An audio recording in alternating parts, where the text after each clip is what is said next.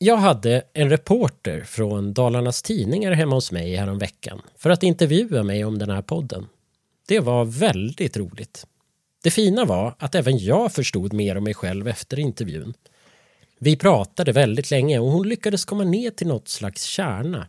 Nämligen varför jag gör skräckdöd och godis. Egentligen.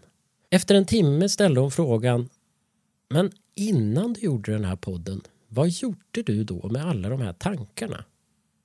Och jag blev lite paff. För jag insåg där och då att anledningen till att jag gör den här podden är för att jag inte får utlopp på något annat sätt. Det här är ett slags ventil.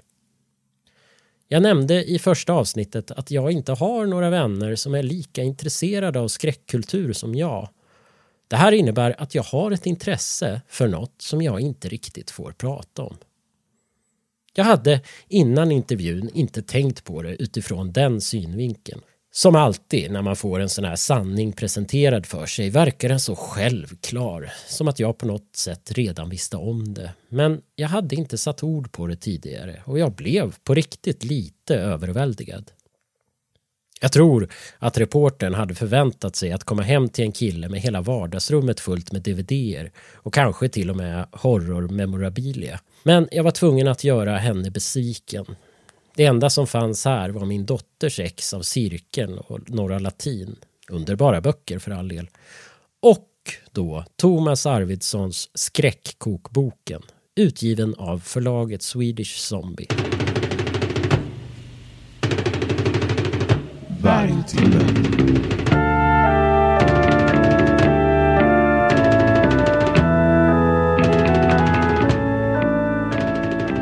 Vargtimmen är en av få skräckfiktionpoddar som jag följer. Deras uppbyggnad skiljer sig rejält från min podd. De är oerhört mycket mer kunniga än jag, har längre avsnitt och jag tror att de båda äger många DVDer. Om ni vill gå på djupet i ämnen som jag bara har snuddat vid tycker jag att ni ska lyssna på Vargtimmen. De har också bjudit in ett gäng väldigt intressanta gäster som till exempel Mats Strandberg, Sara Bergmark-Elfgren, Anders Fager och Jack Werner. Ena halvan av Vargtimmen, Thomas Arvidsson, har gett ut Skräckkokboken. Mat och skräckfilm i utsökt kombination. Den här borde ni egentligen haft med er under hela oktober. Men ni får ta med det som ett tips till nästa år. För i boken bjuds vi in till 31 skräckfilmskvällar. Perfekt för hela månaden med andra ord. Med introduktioner till genrer och teman, filmtips och framför allt recept på passande maträtter.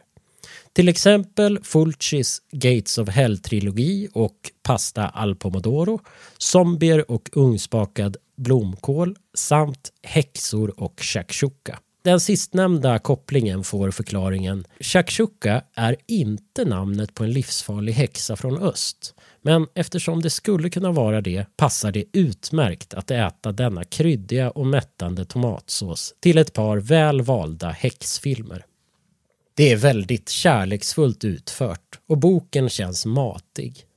Det är inte bara film och recept, det är också musik och dryck och fina inledande texter till varje filmkväll.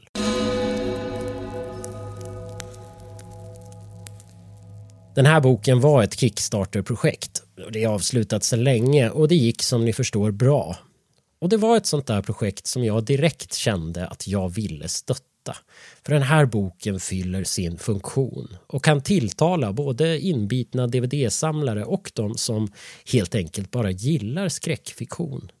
Det är också en väldigt bra gå bort-present till morgondagens Halloweenfest.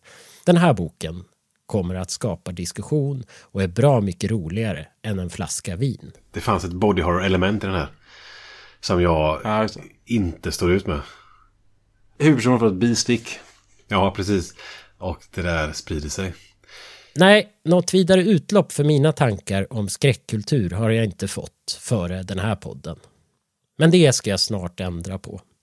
Redan ikväll när vi har uppesittarkväll och inväntar den värsta vargtimmen på hela året tänker jag laga Thomas Arvidssons korvgryta medan jag lyssnar på Alice Coopers Killer. Sen ska jag övertala min dotter till att se en klassiker. Men Exorcisten känns lite väl, eller? Oavsett vilken film det blir kommer jag tjata hål i huvudet på henne. We'll be right back.